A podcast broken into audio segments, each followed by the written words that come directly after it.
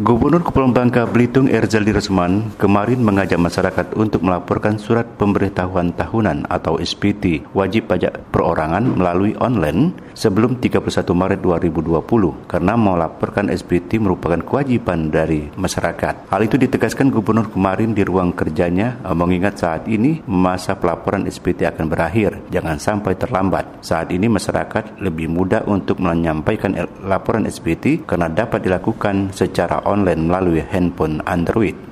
Saya telah melapor SPT tahunan saya secara online melalui e-filing. Saya mengajak kepada seluruh wajib pajak di Provinsi Kepulauan Bangka Belitung untuk segera melaporkan SPT tahunannya. Yuk kita lapor SPT tahunan orang pribadi sebelum 31 Maret. E-filing, cukup touch handphone kita, kita bisa melapor dengan cepat, lebih awal, lebih aman, dan insya Allah akan lebih baik. Yakinlah, pajak kuat, Indonesia maju.